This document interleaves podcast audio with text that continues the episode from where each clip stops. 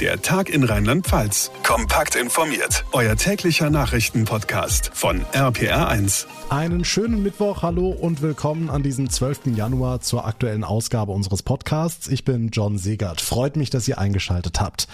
Omikron lässt die Corona-Zahlen in ungeahnte Höhen schnellen. 80.000 Neuinfektionen hat das Robert-Koch-Institut heute Morgen gemeldet, innerhalb eines Tages wohlgemerkt. So viele wie nie zuvor. Dadurch rückt natürlich auch die Impfung wieder in den Mittelpunkt der Diskussionen, insbesondere die Impfpflicht, über die heute im Bundestag debattiert wurde. Warum es in der Frage gerade eher schleppend vorangeht, wann mit einer Entscheidung in Sachen Impfpflicht gerechnet werden kann, das erläutern wir euch gleich hier im Podcast. Außerdem ein Thema, das sicher auch viele von euch seit Monaten beschäftigt, das Homeoffice. Hat sich bei vielen durch Corona etabliert und wenn es nach Bundesarbeitsminister Hubertus Heil geht, sollen Beschäftigte auch nach der Pandemie von zu Hause arbeiten können und einen Anspruch auf Homeoffice haben. Ob das so einfach möglich ist, welche Hürden da genommen werden müssten, auch dazu gleich mehr. Und ein halbes Jahr liegt die Flutkatastrophe im Ahrtal jetzt zurück. Zeit für eine Bestandsaufnahme, findet die rheinland-pfälzische Ministerpräsidentin Malu Dreyer. Sie ist heute nach Schuld gefahren, in die Gemeinde, die wohl mit am heftigsten von der Flut betroffen war und die sie auch schon mit der Ex-Kanzlerin wenige Tage nach der Flut besucht hatte. Wie weit dort der Wiederaufbau vorangeschritten ist, was noch zu tun ist und wie es mit den Hilfen klappt und geklappt hat, auch das gleich hier im Podcast nach den wichtigsten Meldungen vom heutigen Tag. Es kommt nicht ganz so überraschend, wenn es dann aber soweit ist, wenn man die Zahl hört oder liest, dann wird einem doch mal anders. Wir haben einen neuen Höchststand an Corona-Neuinfektionen. 80.000 neue Fälle hat das Robert Koch Institut heute gemeldet an nur einem Tag. Das ist sie also, die berühmt-berüchtigte Omikron-Wand. Und damit nicht genug. Die Weltgesundheitsorganisation rechnet mit sehr viel höheren Infektionszahlen. Sebastian Hoffmann aus der RPA1 Nachrichtenredaktion laut Prognose der WHO könnten sich in den nächsten Wochen über die Hälfte aller Europäer anstecken. Grundlage für diese Annahme sind neue Studien aus Seattle, die bestätigen, dass Omikron die menschlichen Zellen deutlich schneller angreift. Aber es scheint auch nicht mehr so viele schwere Krankheitsverläufe zu geben. Das sehen wir jetzt gerade in Großbritannien. Omikron ist offenbar harmloser als Delta. Fachleute betonen aber, gerade Ältere und Ungeimpfte dürfen auch die neue Variante nicht auf die leichte Schulter nehmen. Ja, zumal Großbritannien ja auch eine deutlich höhere Impfquote hat, vor allem bei den Älteren. Deshalb soll ja bei uns die Impfpflicht kommen. Aber da stockt's gerade, ne? Ja, angepeilt war Ende Februar oder spätestens Ende März, aber daraus wird wohl nichts. Das Thema liegt beim Parlament. Die Abgeordneten sollen ja in dieser sensiblen Frage frei und fraktionsunabhängig entscheiden. Und bislang liegen noch nicht mal gezielte Entwürfe vor, über die überhaupt diskutiert werden könnte. Bundeskanzler Olaf Scholz hält an seinen Plänen fest. Er hält eine allgemeine Impfpflicht für notwendig. Weil das ganze Land gelernt hat, dass etwas nicht gelungen ist, auf das wir so sehr gesetzt haben und so sehr auf das wir gehofft haben, nämlich dass wir eine ausreichend hohe Impfquote allein durch Überzeugung erreichen. Ende Januar will die SPD nun einen konkreten Vorschlag zur Impfpflicht vorlegen. Danach werden erst die ganzen Debatten losgehen, bis es dann überhaupt mal zu einer Abstimmung kommt. Also eine schnelle Umsetzung ist mehr als fraglich, zumal auch noch Alternativen auf dem Tisch liegen. Die FDP hat beispielsweise eine Impfpflicht auf Probe vorgeschlagen, also befristet auf ein Jahr zum Beispiel, und auch eine Impfpflicht für Menschen ab 50 ist im Gespräch. Da werden also noch viele Diskussionen auf uns zukommen. Der aktuelle Überblick von Sebastian Hoffmann. Dank dir.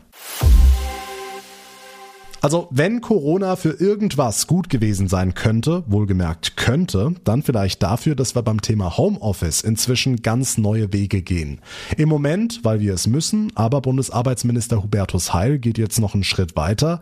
Er will, dass wir auch nach Corona einen Anspruch auf Homeoffice haben. In der Praxis dürfte das nicht ganz so einfach werden. RPA1-Reporterin Sarah Brückner. Der Schreibtisch zwischen Fernseher, Bücherregal und Kinderbett. Arbeiten von zu Hause könnte bald völlig normal sein. Die Vorteile sind klar. Bessere Vereinbarkeit von Familie und Beruf, weniger Autoverkehr und der Geldbeutel freut sich, weil man eben nicht unbedingt in die teuren Städte ziehen müsste. So will's der Minister, es sei denn, betriebliche Gründe sprechen gegen Homeoffice. Und genau das ist aus Sicht der Arbeitgeber der Knackpunkt. Wenn der Arbeitgeber jeden ungeeigneten Fall aufwendig ablehnen und das aufwendig begründen muss, dann ist das ebenso sinnlos wie aufwendig. Carsten Tacke, Hauptgeschäftsführer Geschäftsführer der Landesvereinigung Unternehmerverbände Rheinland-Pfalz. Seiner Meinung nach gibt es durchaus viele Fälle, in denen Homeoffice Quatsch ist. Das hängt immer von den Arbeitsabläufen ab. In der Industrieproduktion, im Handwerk, bei Dienstleistungen oder im Einzelhandel kommt es nun mal halt auf Anwesenheit an. Aber auch im Bereich von Teamarbeit geht viel Potenzial verloren, wenn man die Teammitglieder auseinanderreißt. Heißt, die LVU bleibt skeptisch, was einen Anspruch auf Homeoffice angeht. Über Sinn und Unsinn sollten die Chefs und Beschäftigten einvernehmlich entscheiden, so Tacke. Die Infos von Sarah Brückner. Wie steht ihr denn dazu? Ist das eine gute Idee von Hubertus Heil oder geht Homeoffice an der Realität vorbei? Das haben wir euch heute bei APA 1 gefragt. Ihr habt angerufen. Also ich bin seit zwei Jahren, fast genau jetzt zwei Jahre zu Hause und habe Telearbeit bin in einer großen Behörde in Wiesbaden beschäftigt und äh, kann nur sagen, dass ich zu Hause effektiver bin und mehr arbeite. Dass es allerdings auch wirklich stimmt, dass der persönliche Kontakt verloren geht und dass Besprechungen, die über Telefonkonferenz gemacht werden, äh, will sagen, schwierig sind, weil keiner weiß, wann will der andere was sagen, wann wird irgendeiner was sagen. Also entweder quatschen alle oder es quatscht keiner. Also das ist nicht ganz so praktisch. Finde ich super. Ich bin seit fast zwei Jahren im Homeoffice. Das klappt super. Und da ich zwei Hunde habe, wäre ich schon dafür, dass das weitergeht. Für mich stellt sich die Frage, wie praktikabel ist das? Und auch eine gewisse Kontrolle der Mitarbeiter muss gewährleistet sein. Nur weil sich die Maus am PC bewegt und das der Vorgesetzte vielleicht sieht, heißt das noch lange nicht, dass ich auch entsprechend arbeite. Da könnte ich zum Beispiel genauso gut ähm, an der Playstation zocken unterwegs. Ja, was sagt ihr? Schreibt mir euer Feedback, eure Meinung via Instagram oder per E-Mail. Alle Kontaktmöglichkeiten findet ihr in der Beschreibung der heutigen Folge. Ein halbes Jahr nach der Flutkatastrophe hat die rheinland-pfälzische Ministerpräsidentin Malu Dreyer heute wieder das Ahrtal besucht.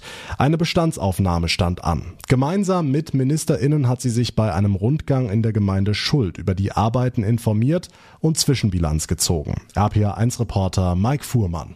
Dreier hat heute vor allem Optimismus verbreitet. Gemeinsam sei der Wiederaufbau zu schaffen und die Ministerpräsidentin hat auch die Gründe für ihre Zuversicht geliefert. Es ist äh, immerhin jetzt so, dass alle, fast alle Kinder wieder ihre Schulen besuchen, dass sie wieder in den Klassenverbänden sind, wo sie vor der Flut waren, dass sie mit ihren Freunden und Freundinnen wieder in die Schule gehen können. Das war uns ein ganz wesentlicher Punkt. Natürlich ging der Dank auch nochmal an die vielen Helferinnen und Helfer, ohne die der Wiederaufbau nicht so weit fortgeschritten wäre.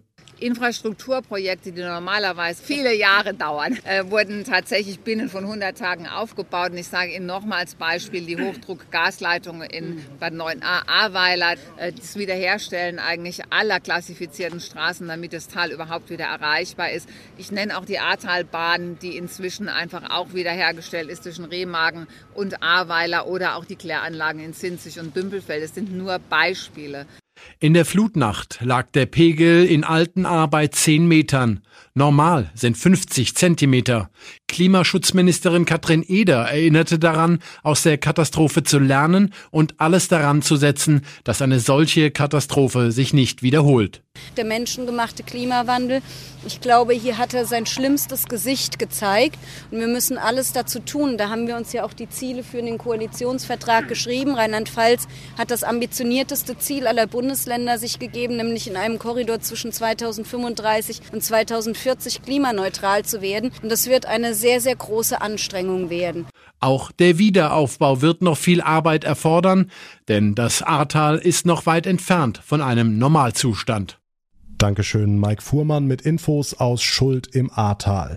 Auch Gerolstein hatte die Flut im vergangenen Sommer voll erwischt. Dort stehen auch heute noch, ein halbes Jahr nach der Katastrophe, gestrandete Züge, weil die Eifelstrecke zwischen Trier und Euskirchen wegen der enormen Schäden nicht befahren werden kann.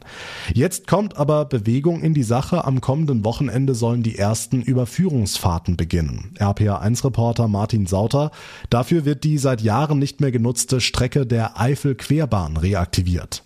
Seit neun Jahren ist kein Zug mehr über den Abschnitt zwischen Gerolstein und Kaisersesch gerollt. Der wurde jetzt freigeschnitten und gecheckt. Gut so, sagt auch der Vorsitzende des Vereins Eifel Querbahn Jens Wiesner. Wir sind jetzt seit sechs Monaten an diesem Thema dran. Kurz nach der Flut kam ja diese Idee auf, die Eifelquerbahn für die Überführungsfahrten zu nutzen, um die Fahrzeuge dort zu bergen. Das zeigt einfach mal wieder, wie wichtig eben auch ähm, alternative Anbindungen sind, um äh, eine Region auch erschließen zu können. Am Freitag fahren dann zwei Loks von Kaisersesch nach Gerolstein. Tags drauf transportieren die historische Waggons der Gerolsteiner AKE Eisenbahntouristik ab. Bis Ende Januar kommen auch die Fahrzeuge der Deutschen Bahn dran. Gefahren wird mit gerade mal 10 Stundenkilometern, auch über die Kühlbrücke bei Pelm. Die galt lange als unbefahrbar, ist aber wohl in einem besseren Zustand als gedacht, sagt Wiesner. Die Untersuchung durch die Fachleute der DB hat gezeigt, dass die Brücke rein theoretisch für die Überführungsfahrt mit 30 Stundenkilometer befahren werden könnte. Er hat jetzt die Hoffnung, dass es mit einer grundsätzlichen Reaktivierung der Eifelquerbahn schneller gehen könnte.